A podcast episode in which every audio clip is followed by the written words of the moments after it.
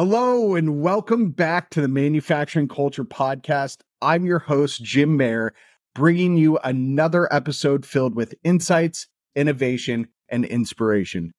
Before we dive into today's exciting episode, a quick reminder to check us out at manufacturing culture podcast dot com. Don't forget, you can also connect with us on LinkedIn, Facebook, and Instagram to keep the conversation going. Today's episode is proudly brought to you by Speroni, the champions in precision tooling, whose support makes this show possible. Also, a big shout out to our partner, Shop Floor Coffee, because what's a good co- discussion without great coffee? Now, into the heart of today's episode. We're thrilled to have a very, very special guest with us, Susanne Mariga, a powerhouse in the world of finance and a guiding light for entrepreneurs aiming for the stars. Susanne is not just any C P A. She's a fractional C F O and a maestro in high net worth strategies for seven and eight figure entrepreneurs, making magic with the Profit First system. Leading the Mariga Group, recognized by none other than Goldman Sachs, ten thousand small businesses, and honored as the twenty twenty-one Profit First Professional Firm of the Year, Susanne is a force to be reckoned with. Her accolades don't stop there.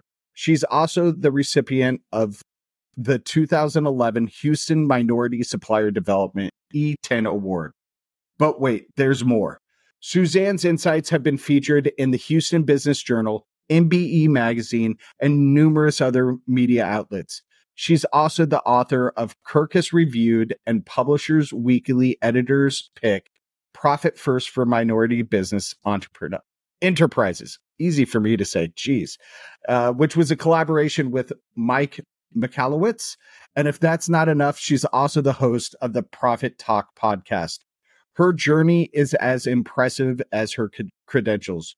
Before founding the Mariga Group, Susanne honed her skills at Arthur Andersen, L L P, and K P M G, one of the big four firms. Her unique blend of industry knowledge and personal experience in growing a small business enables her to craft bespoke, profit-first business plans that spell success and financial stability for her clients. As a certified profit-first professional at the mastery level, Susanne's passion is helping entrepreneurs maximize profits, grow their businesses, and save dollars through savvy tax strategies. So buckle up, listeners, as we embark on a journey filled with financial wisdom and entrepreneurial insights.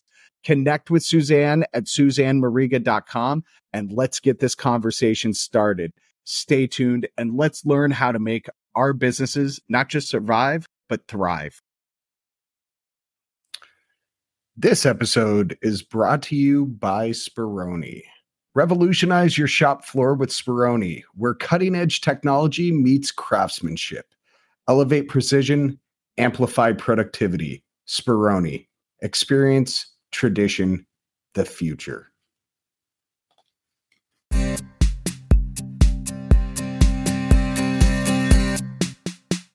Hello, Susan. Welcome to the Manufacturing Culture Podcast. Thank you so much for taking the time to be with us today. How are you doing? I'm doing great. Thanks for having me on the show. Absolutely. Absolutely. I'm so happy that uh, your firm reached out. I think this is a great connection, not only for me personally, uh, but for our listeners and viewers if they're watching us on, on YouTube. Um, so I'm really excited to have you here today. You're, you're a big deal, um, and I love having big deals on the show. So thank you. Well, thank uh, you. Susanne, I want to kick it off. Tell us your story. How did you get from where you were in your life to where you are today? Yeah. So, you know, I grew up in the world of accounting. Um, is what I tell everybody. My dad was a C P A. He had a firm for over thirty years. And um, he actually hired me when I was fourteen to work in his firm. Um, free babysitting, right? um, He hired me as a bookkeeper. And so, um, you know, he taught me how to do bookkeeping. He taught me how to do taxes. Um, and, and it was interesting because when I went to college, you know, it, it just, accounting came easy. You know, I literally could, you know, it was like everybody was learning stuff and I was just getting a review. And, um, you know, it, it ended up being a great career. I ended up going to Andersen, which at the time was the number one firm in the country.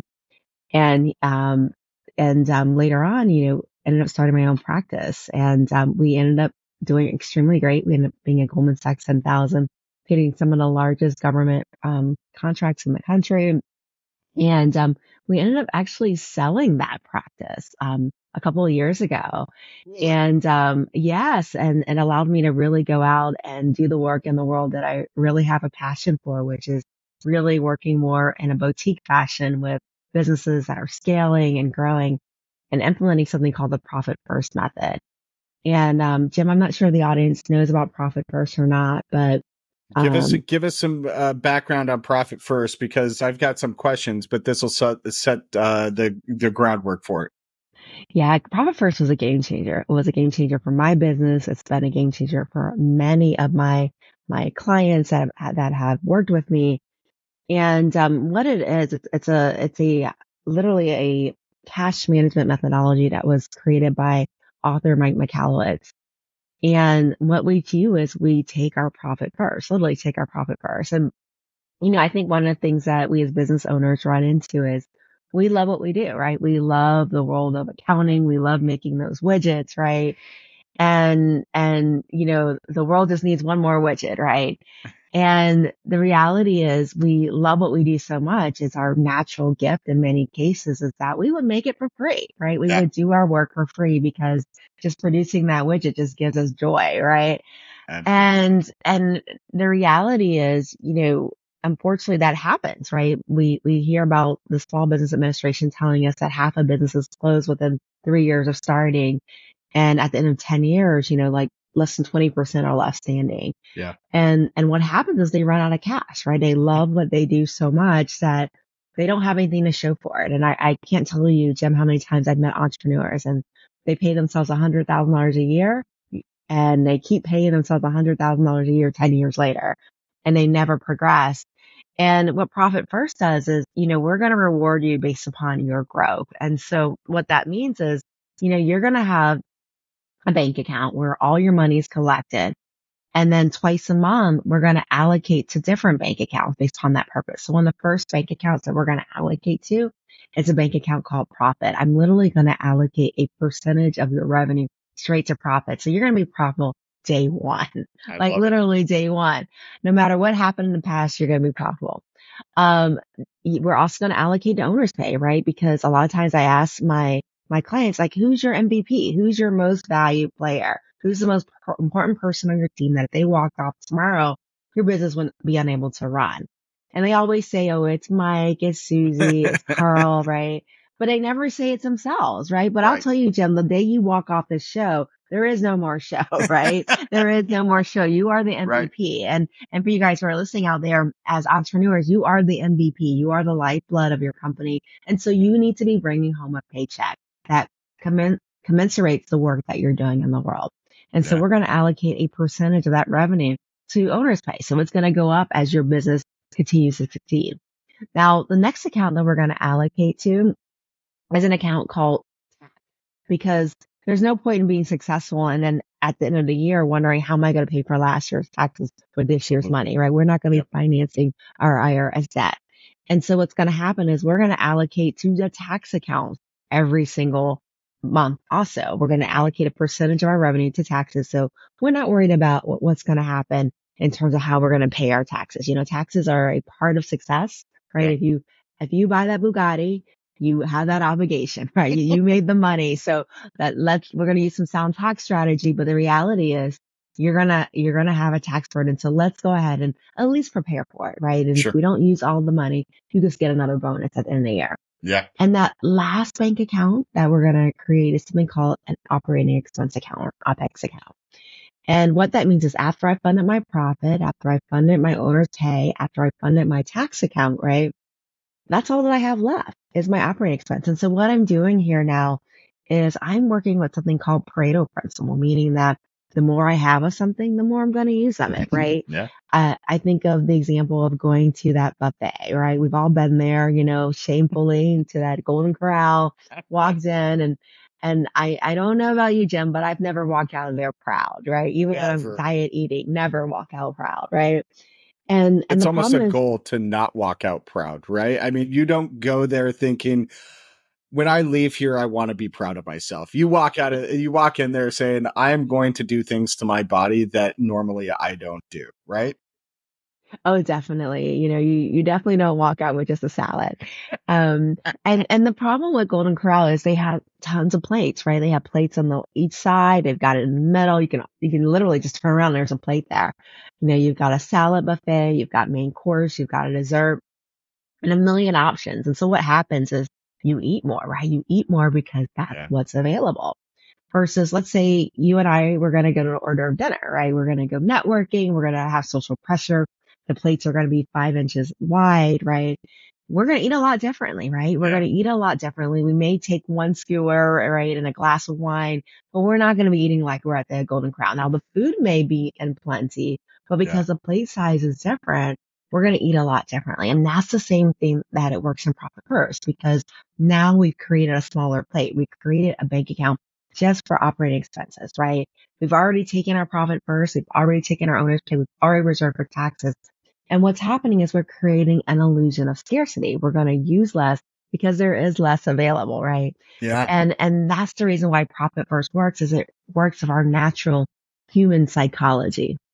I love that. I I don't know if I've ever heard anybody equate finances to buffets versus like networking meals, but that was an amazing analogy, Susanne. I loved it. Um, because you're right. At Golden Corral, there's thousands of plates and they're massive in size. You go to a networking event, it could be a, a tiny little three-inch plate to a five-inch plate. You get a couple of hors d'oeuvres. You put it on. You get your cocktail napkin. It's a much different experience. Uh, and you walk out feeling maybe a little bit better about yourself. So that's what you do financially for folks. Exactly, exactly. We create an illusion of scarcity. Now, there, there's more that gets involved. Obviously, we're going to do some budgeting for our manufacturing folks out there. There are some things that we have to do to create that illusion of scarcity, even in inventory purchases, because I think that cost of goods sold, that inventory can easily get out of hand. So we're going to yeah. create another bank account um, called materials and stuff for those for those type of projects. But um, definitely, you know, that it's it's all about creating that illusion of scarcity, creating those I boundaries. It. I love it. So, uh, Susanne, this is the Manufacturing Culture Podcast. So I would be remiss if I we didn't talk about culture at least a little bit. Um, you've worked with a wide range of organizations, from small one and two person shops all the way up, or organizations, not just shops, uh, to those seven and eight uh, figure uh, companies. How do cultural differences look between the companies that take your advice, uh, the Profit First mentality advice, uh, versus ones that don't? Does that make sense? Absolutely. Absolutely, Jim. That makes sense. I mean, first of all, um, you know, because of the boundaries, I think that the owners are less stressed, right? I think management is less stressed because they're able to budget. They're able to, um, you know, a lot of them have set up different accounts like payroll accounts. So they're not worried about how am I going to make payroll. Um, they've got the inventory control because they've got an inventory account now where they can make purchases. So That that fear of how am I making payroll, that stress just isn't there, which is a really good thing. The second thing is when you're operating a company that is that profitable, there's a level of efficiency that's really required. Okay. And and so it's important that you have a team, right, that's happy to be there, that's gifted in the work that they do, right? Yeah. And so they're excited to come to work. And so building culture becomes critical because, Jim, you and I know when you put somebody that's in their zone of genius that is doing the work that they're supposed to be doing, right? That person is like winning every single day. And when they're winning, they're happy, right? And that A player works like nine C players, right? They're, they're, they're cranking it. And, and so it's costing the company less. They have people that are happy on their job. They're, they've got, you know, these daily standups where everybody's sharing their wins, right? Um, to get more efficient. And versus like a group of C players that are like, oh man, like, am I going to get caught for not pulling my weight today? Right. Um, it's just a whole different culture, right, with that. And so, you know, again, to optimize that efficiency, company culture and putting the right people in the right places and hiring those A players is extremely important. Absolutely. And and so how do those sound financial strategies impact uh, the ability to hire the right person for the right role, to build that that culture that works best for each company?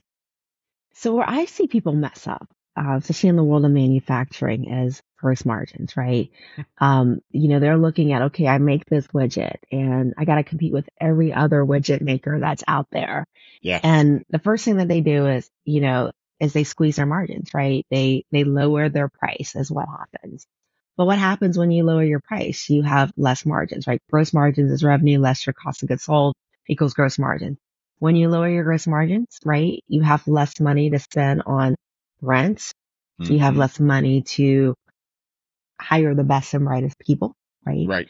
Um, you have less money to buy the right equipment that you need to manufacture optim- optimally. You can't upgrade when new technology comes out. And so one of the first things that becomes really important is, you know, I can't compete about on price, right? Because one of the first things we learn is that when you compete upon price, the winner is free, right? Yeah. That's the race towards the bottom, the race towards free. And yeah. and nobody wins in the race towards free, no, right? Absolutely. Maybe a nonprofit, but I'm not sure if they're even winning, right? no, um, I, I worked for one. That, they, they do not win even then. And so it's really important to really position yourself to create those margins. Like why, you know, you know, I, I'm a lady, right, Jim? So, um, Uh, no shame about purses, right? Um, is there a difference really between a Louis Vuitton purse versus a great Target purse? I mean, really, is there a difference, right? At the end of the day, or a purse that you get from the outlet? Um, well, it's a scarcity. I mean, it goes back to the scarcity mindset, right? I, that's why uh, a Louis Vuitton or a Tory Burch or something like that is more than uh, a purse from Target or Walmart or Big Lots. It's just there are less of them made, so it's a scarcity issue, right? Supply and demand. Exactly. And and but at the same time, that's a controlled scarcity, right? It's Got a it. controlled positioning, right? And so it's about what needs to happen to increase those margins. How do I need to position myself, right? Um, in order to command those margins, you know, and and what am I going to be known for becomes yeah. really important with I get that. I get that. Um, awesome. So let's talk about your book, the one that you co-wrote with, and I apologize, Michael Michalowicz. Is that his you name? Got, you actually got it. I got it. Third time's a charm. Woohoo. Um, so in that book, you focus uh, prim- primarily on minority entrepreneurs, right? Um, so what unique challenges do minority entrepreneurs face when it comes to culture, when it comes to financial, uh, et cetera, et cetera? So um, Profit First for Minority Businesses and Enterprises, um, just like you mentioned, was a book that was co-written with uh, Mike Michalowicz, who authored Profit First. And, um, you know, it was a book that was geared specifically towards minority business enterprises. Um, and, and the reason why is a lot of times as, as people of color, right? Um, we're the first ones in our family to go to college. If we've gone to college, um, first ones to run a successful business, right? Or running a business. And, yeah. and, you know, I think I was lucky because I had my dad, you know, but there are a lot of people that are not lucky to yeah. have had something passed down in terms of a skill set. And, and really this book was about creating a know-how, creating a book of everything that I wish I knew, or the things that I knew that really helped me in my business, and, and creating that gift, that gift of what happens if, if, if I had to leave something in a time capsule that could help the next person out, help that world out. What, what, what would I want to leave? Right. And, and this was my book. That was the reason why I left my book. Now there's a um, philanthropy part to it too. And that, you know, for every book that's sold, um, a dollar goes to Hope Worldwide, where we send girls to school in Zimbabwe. Um, and every year we filled up a classroom. I'm so proud of that. Um, all these girls that are going to school um, in Zimbabwe because of, of the book proceeds that have happened. So but everybody it, buy the book. I'll link it in the show notes. Buy the book. Um, even if you're not a minority, buy the book, right? Buy it's a great book. book. Um, but it's, it's, it's, it's about really creating that, the skill set that we don't know. And it was important because, you know, when I first got my first job outside of college, you know, I went to work for Andersen in Chicago. And I remember like taking my trip, my interview trip up there. And I was talking to some of my future colleagues and I was like, you know, so like, I don't know much about Chicago. Where should I live? Hmm. And, and, you know, my colleagues were amazing. They were looking out for my best interests and they were like, okay, you know, you can live in Lakeview, Lincoln Park, maybe Gold Coast, but whatever you do, don't live in the South Side of Chicago is what they told me. Mm. And, and so what I did was I moved to Lincoln Park, right? Lakeview, right off of Diversity and Sheridan, for anybody's familiar with the Chicago yeah. area, into a high rise where you look out and you can't see where the sky begins and the lake ends. It was just blue when you look out. Beautiful. And everybody drove a Jetta and everybody looked like Barbie and Ken. And, um, it was interesting because one day I said, you know, I just want to see Chicago. I want to see Chicago for what it is. And I am bored and I am going to get on this bus and I'm going to take it where the good Lord takes me and I'm going to get out and catch the next bus wherever, and I'm going to go wherever that takes me. Right. That's amazing. I did. I did. And so I took this bus and it took me along Michigan Avenue and it stopped right at around, um, you know, Michigan and Roselle is where the bus stopped. And I got on this other bus and it continued down Michigan Avenue. But what I noticed was, you know, you're going down Michigan Avenue, you're seeing all these great stores, you know, like you're talking about your Tory Burch and all these fancy stores. And, and suddenly the world started changing, right? You start not seeing the fancy stores. You start seeing the shopping cart that being pushed down the road. Um, you're seeing the buildings that have the glass broken out. It looks like it didn't happen yesterday. It happened maybe a few years ago, but there was no money to cre- create or rebuild that infrastructure. Yeah. And you started to see the food deserts. You didn't see the grocery stores. You saw the corner stores, but not the grocery stores. And one of the things that puzzled me was like, how can you have a city where literally this one street is the border, where you've got, you know, massive commerce happening and then r- literally nothing happening in this other side but poverty. And it occurred to me, how do you get rid of that is by creating healthy, profitable businesses, right? Because when I have a healthy business in my neighborhood, that means I'm going to hire my neighbor, yes. right? Yes. Um, my neighbor's children are going to see what mom and dad does. They're going to see what I do. And they're going to go, okay, I can do this too. I can be a doctor, a lawyer, or accountant, um, or manufacturer, right? And, and so really the key to creating equality in finances was about creating equal opportunities in every single neighborhood. Love it. And, and that's why Profit First for minority business enterprises is so important, because I think as people of color, you know, first of all, there's the, the guilt of being the first, right? And we want to bring everybody else up too, which is a great thing to have. But yeah. sometimes that means creating a company filled with family and friends. Yeah. Which are very difficult to manage. Absolutely. Versus putting people in the right places, right? Yeah. Um, it could be buying into this access to capital theory. Like, I need to get loans, right? And yeah. and people are like, oh, I can't get loans because, you know, of the opportunities. But the reality is, you know, you get loans based upon profitability, right? Um, people invest in companies that are profitable. I sold a profitable accounting firm, right? That allowed me to retire at forty-six years old. And it's about, and it's about creating businesses that are profitable, right? It's not a loan that's going to save you or the man that's going to save you. You are going to save you by creating a, you're going to be the hero of your story by creating a profitable business. And that book tells you how to do it. I love and so that. that is the reason why I wrote that book. Wow. That's. Hey, Manufacturing Culture Podcast listeners, power up your day with Shop Floor Coffee. Use promo code SKILLUPAZ with no spaces for ten percent off your order. It's not just a brew, it's a movement. Each purchase supports Skill Up Arizona, helping to fund apprenticeships and scholarships in the state of Arizona. This is coffee that empowers future tech and trade stars. Ready to join the cause? Click the link in the show notes to order and sip with purpose. Together, let's brew a brighter future. That's an um, awesome story, right? Um, and you're right. I mean, I'm I'm in Phoenix, we have that street that divides the nice stores from the food deserts, right? Where you go from an Aldi's or a Safeway or whatever every mile, mile and a half to where you've got corner stores and fast food, right? Um, the guest that came out the week before your, or that will be released the, the week before your episode, uh, we talked about something similar.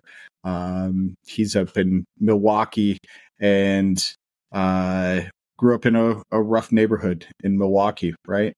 Um, but his vision on how to build his community from within has just, it was goosebump inducing. So uh, maybe I'll connect you and Courtney uh, after we're done recording here. Um, Suzanne, uh, along those lines, there are some challenges that minority entrepreneurs face in getting funding.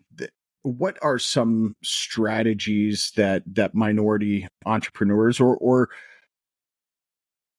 even young people or mid-career people who want to go out and start their own shop, what are some things that they could do to, to make that first step, to, to go from making, you know, thirty dollars an hour, twenty-five dollars an hour, uh, with an idea of, man, I really want to buy a three axis machine. I want to convert the electricity in my garage, or I know of an abandoned building down the road. I'd love to rebuild my neighborhood by putting a, a machine shop in there. What, what steps can they take to, to make that a reality? Right. So it's, it's interesting because, you know, I would always, I, I love that concept of bootstrapping, right? And, you know, because reality is it's hard to get a loan. Um, if you're, if you're, if you don't have the track record, right? Yeah. Um, and, you know, I started my firm with fifty dollars. That, that was it. You know, I remember when I went through certifications, I had to prove that I wrote a check to myself at the bank to, to put that into my company account. And, you know, for one of the first things I bought was like a printer. You know, as soon as I did my first tax return, um, I, I, I bought a printer, and then you just continue to build from there. And there is nothing wrong with, with starting small. You know, I talk about one of my clients, you know, in my book, um, Jade and Ed Harris. They are, um, one of the premier leading wig manufacturers, you know, with the okay. glueless wig, and, and, um, you know, do very well, you know, and, you know, obviously first millionaires and their families also. Mm-hmm. And, you know, and they started literally, she cr- started creating wigs and she learned it on YouTube. She literally was creating a wig for herself. And um, that's amazing because she had personally experienced some hair loss. And she said, okay, let me, let me go ahead and, and, and learn how to make this wig for myself on, on YouTube. And she was working in a shoe store on Madison Avenue at the time, wearing this wig she manufactured for herself. And one of her clients was losing her hair because she was going to chemotherapy. And she said, can I have that wig? Can I, can can I buy that wig off of your head right now? Right. Literally off of your head. And that's how the Virgin Hair Fantasy was started. Literally was the woman bought the wig off of her head. Um, and because she just wanted, she needed to feel beautiful that day. Yeah. And, and so it's important, first of all, to go, you know, what is the need? You know, a lot of times people start businesses because of a passion, but what is the need in the world, right? Like, mm. like who knew that this wig that she bought for her own self or created for her own self was a prayer being answered for somebody else, right? Yeah. And apparently a lot of people. And so, you know, first of all, you know, what, where's the demand at? And start small, right? It doesn't have to be this elaborate thing, right? Um, start small. It, it might be you're buying and reselling, right? Maybe yeah. you're buying overseas and reselling it. Um, and, and instead of doing it in house, right? And maybe you're getting orders up front based upon a prototype. Um, I, I love deposits up front, right? That's really important, right? You want to put an order, put in a deposit, make it at least fifty percent, make sure it covers cost of goods sold, right? Yeah. Um, you know, don't get into the business of giving line of credits to people, right? You, yeah. We, we ship upon payment, you know? um, and, and, and you want to get into, so it's really creating boundaries, right? Creating boundaries of, you know, I, I, I cannot afford to finance you. Um, and so you have to pay deposit, and then you pay the upfront deposit, and then build from there, you know, decide, okay, now that I'm running a lean machine, um, and I've got my profit percentages, you know, there, if I want to grow, I need to go ahead and create a budget that I can continue to reinvest, right? For that growth, for that to happen. And, and how, and, and, you know, I call the seed money. What is my seed money? What am I willing to part with, um, in order to grow this business? You know, I'm looking at my advertising spend. I'm looking for R O I on my advertising spend. I know in Profit First, we like to see a ten X on, yeah. pro, on, on advertising spend. And everybody's like, what? ten X, ten X. I'm like, yes, ten X, because you still got to buy your materials, your raw materials. You still got to hire the guy that's going to put together the widget. Right. Yeah. Um, and then like, you know, if you, you've got a facilities, you got to pay that rent. Right. Um, and so, you know, you have to build all that in there and, and account for all that. That's going to be really important with that. Um, and, and so that doesn't even start to cover the advertising, right? The advertising needs to cover all that, plus the revenue, plus the profit, plus the tag, plus the people to, to make the goods, right? Yep. And so advertising needs to present a ten X, and you can't just let it bleed. You can't just put on Google ads. You got to make sure those Google ads are working, right? And yeah. you're evaluating the, the effectiveness of those Google ads. You got to know your cost per lead, right? Your cost per client acquisition. And, and those things change over time. Algorithms change, right? Facebook algorithms change, and you gotta be, you know, you gotta have the procedures in place to make sure that you're capturing those changes are happening. Yeah. I love it. Uh, Susanne, uh, let's switch ge- gears a little bit. Uh, you're now a fractional C F O, correct? That's correct. So as a fractional C F O, uh, how do you, how big of a role, I guess, does company culture play into your decision to work with an organization? And if it does play a role, how do you assess uh, the, the company culture within prospective clients of yours? You know, I'll, I'll be honest with you. A lot of times when I go in, company culture is a problem, right? Um, you know, and that's the reason why profitability isn't there. They've allowed things to happen too long, right? Yeah. There hasn't been crucial conversations along the way when it comes to having performance reviews, or maybe they don't even have a performance review process that's tied to raises. Yeah. Um, you be, that, that happens in even multi-million dollar companies, that happens. And so usually one of the big problems with profitability is culture, right? Um, someone just doesn't want to fire somebody. Um, they wonder what somebody's actually doing on their job every day. Yeah. um, they've got to be doing something. We can't figure out what it is, but they've got to be doing something. So they keep that person on, um, with that. Um, and usually when it starts is it's, it's creating that process of how do we do evaluations? You know, where, what's broken? Do we do ninety day improvement plans where we're talking about those things? Are we hiring people that, that, light up when they get to come to work every day, right? And and, and wh- how do we know this person lights up? How do we know that's their passion, right? Yeah. Um, you know, do they have signs? Did they do this before? Did they go to school for it? You know, have they invested their own money to build this talent that yeah. they want to do, right? Um, and so it's really, you know, honing in on culture, but culture is extremely important, Joe. Yeah, awesome. Um, do you have any specific examples of when a change in company culture led to a massive financial turnaround for an organization that you worked with? Yeah, that's, that's pretty much every company. Yeah. um, you know, if, if you guys want to go to my website, Susanne Mariga dot com, we actually have clients that talk about their success stories where they've become the first millionaire in their family, or they bought their own farm. Um, you know, just things that they've been able to do because of, you know, Profit First. Um, but it definitely is culture. And, and then it's not only that you have to, it's not just a do it and fix it and leave it. It's something you have to continue to reevaluate, right? Um, you know, part of it is setting up K P Is, you know, meaning, you know, there are many different K P Is that can be set up, yeah. um, when you're looking at productivity, um, because you have to hold people accountable, right? And, and you have to, you know, make it a win, right? Yeah. I remember when our accounting firm, you know, we would play like, we had this little teeny weeny volleyball that was like one of those like beach balls, really light air. And we would literally play, you know, this little game of volleyball. And we would, the goal was just to keep the ball in the air. How many taps can we just pass it. Yeah. And, um, you know, one, you get to really know your coworkers, who's athletic, who's not, who played volleyball in high school. And, and every day, just the goal was just to do a little bit better than what we did before. So if we got twenty taps today, our goal is to at least get twenty-one.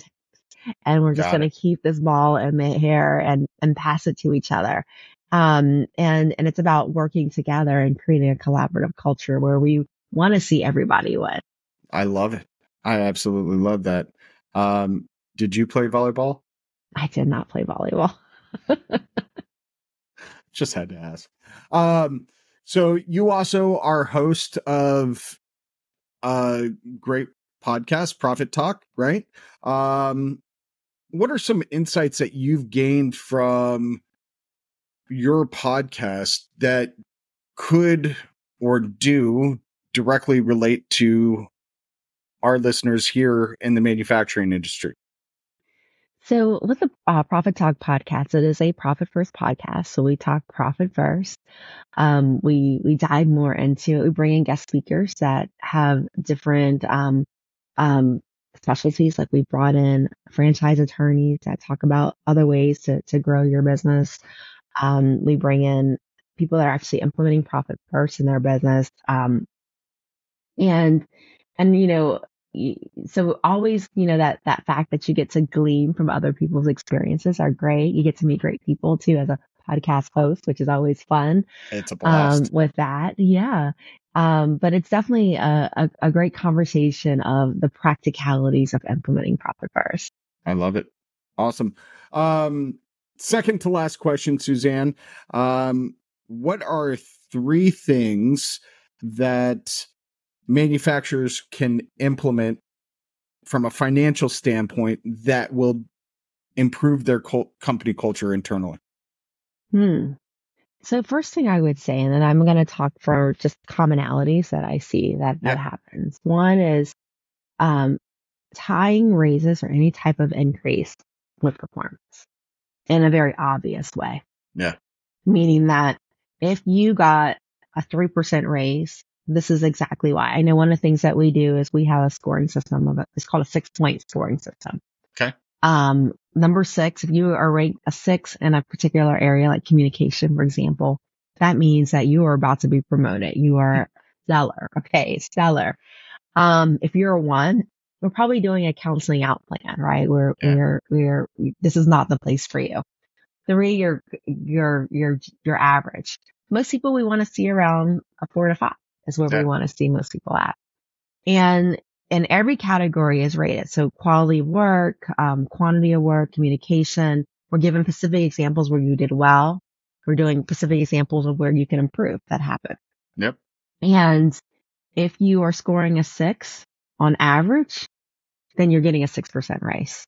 Got it. If you're scoring a one, you're getting a one percent. If you're scoring a three on average, you're getting three. And so what we've done is we've literally linked performance directly with the raises that they're receiving for that year. And so they know, hey, if I want a six percent, these are the things I need to work on because these are the specific incidents that brought me down. And, and it, it allows them to win. It allows everybody to win, right? When you know the rules, you can win. And so it literally outlines the rules for how do I win next year, right? How that's do I win so, in the next ninety days? That's so like stupid simple. Um, I, I can't believe it, but it's genius. I love that idea. Thank you. Thank yeah. you. All right. What's number two? So number two, I would say from a culture perspective is creating a culture where, you know, we share our wins, we share our wins, right? And, you know, you know, if something good happens in the owner situation, you know, this is what happened, you know, and I want to share that this is the impact that you made upon the world. Like, like I shared with you about the virgin hair, you know, this made this cancer patient feel beautiful, right? Absolutely. We, this is where we want from a Profit First perspective, you know, You know, our client just went out and bought his farm, you know, and he's got donkeys running around now. When we first met him, like, like he was running at a loss and making yeah. fifty thousand, right? Um, and, and, and that was his win, but that's our win because we, we as a team contributed to that win. Yeah. So, so sharing those stories where, you know, if a team member, um, exceeded deadline, you know, or they increased production or we hit, hit a sales goal, you know, share that win, you know, share that win, go out to lunch, celebrate, make it a big deal, right? Because yeah. the more you celebrate something, the more you get of it, right? Absolutely. There's that, that law of abundance that's important with that. Yep. Absolutely. I love that. What, and what's number three, if there is one? I'm not saying there has to be, but if there is one, what would number three be? I would say creating a culture of efficiency, oh. meaning that and, and feedback. And, and what I mean by that is, you know, it is normal that we give feedback. This is, it is normal that we tell you how we can improve. It's not a thing that's directed towards you. It's just something that we do. We see something wrong, we're going to give feedback, right? We celebrate feedback. Um, we have a culture of continuous improvement, meaning that how we are today, even though it's great, is it going to be how we are tomorrow? We're going to be even better. Yeah. And so creating that sports mentality of we are going to improve, continuous improvement, I think is really important. I love it. All right. Very last question, Susanne. What haven't I asked you that you want to share with the audience today? Sure. So thank you, Jim, for that opportunity. Um, you know, one of the things I would share is, you know, a lot of times companies ask me, so how much profit should I, you know, what, how much owner's pay should I have? Right. And first of all, it's going to differ for every company. It's going to differ, right? Um, yeah. Because if you're a ten million dollars company versus a one million dollars company, your numbers are going to look completely different. If you're a one hundred million dollars company, it's going to look completely different. Yep. And what I have is if you go to profit map dot co, profit map dot co, I actually have a gift for you. And if you go there, you can download a chart that will tell you based on your size what your profitability percentages should be. So, um, you know, what your profits should be, what your owner's pay should be, what your tax, what your operating expense should be. Um, definitely check that out, and that will get you started on your Profit First journey. And, and it's okay that you're not there today, you know, start one percent and just build it from there. I love it. I'm going to go there as soon as we're done. I know what, I know what rabbit hole I'm diving into for the rest of the day, Susanne. Um, so thank you very much. And thank you, Susanne, for being on today. This was a great conversation. Can't thank you enough. Thank you. Thank you, Jim, for having me. Absolutely. And folks, that's a wrap on another fantastic episode of the Manufacturing Culture Podcast. We've just had an incredible conversation with Susanne Mariga, diving deep into this intersection of financial strategy and company culture and extracting pearls of wisdom that can transform the way manufacturers operate. From understanding the Profit First system to exploring how financial acumen can drive a positive and effective workplace culture, this episode was a goldmine for anyone looking to elevate their manufacturing business to new heights. Before we sign off, a huge shout out to Speroni, the leader in tool management systems. Their commitment to precision and innovation in the manufacturing industry is simply unmatched. Speroni is not just a sponsor, they're a cornerstone in advancing manufacturing excellence. Their support is pivotal in enabling us to bring you these valuable insights and discussions to you, our amazing listeners. We're also incredibly excited to welcome our new shop, new partner, Shop Floor Coffee. It's not just another coffee brand. Shop Floor Coffee is a cause-driven venture passionately supporting workforce development in manufacturing. A portion of the proceeds every time you buy is dedicated to apprenticeship and scholarship uh, programs in advanced manufacturing. Every cup you drink contributes to a brighter future for the industry. And here's something special for any of you listeners still uh, hanging on here at the end. Use the promo code SkillUpAZ to get ten percent off your order at Shop Floor Coffee. None of that goes to us at the show. Uh, none of the proceeds go to us here at the show. It all goes to support uh, workforce development. This is your chance to not only savor exceptional coffee, but also to play a big part in skilling up the next generation of manufacturing professionals. It's a win-win, relishing uh, great coffee while fostering the future of manufacturing. And if you've enjoyed today's episode, don't hesitate to share it with your friends, colleagues, your grandma, your boss, or anyone else passionate about finances, manufacturing, or culture. Uh, your shares help us reach more people and continue uh, to deliver the engaging and informative content that you love. Uh, also, take a moment to rate and review their show. Uh, Your insights help improve and assist others in finding us, because every time you rate and review, it rockets us up the charts and more people find us. So then we can keep spreading key insights and, and inspiring stories in our, our industry. Stay tuned for more episodes where we'll explore uh, essentials of culture and manufacturing, offering strategies, stories, and insights that make a real difference. Keep pushing innovation, keep inspiring, and continue to cultivate a culture that propels success in the manufacturing industry. Until next time, keep the gears turning, have a great day, and keep making things. Almost.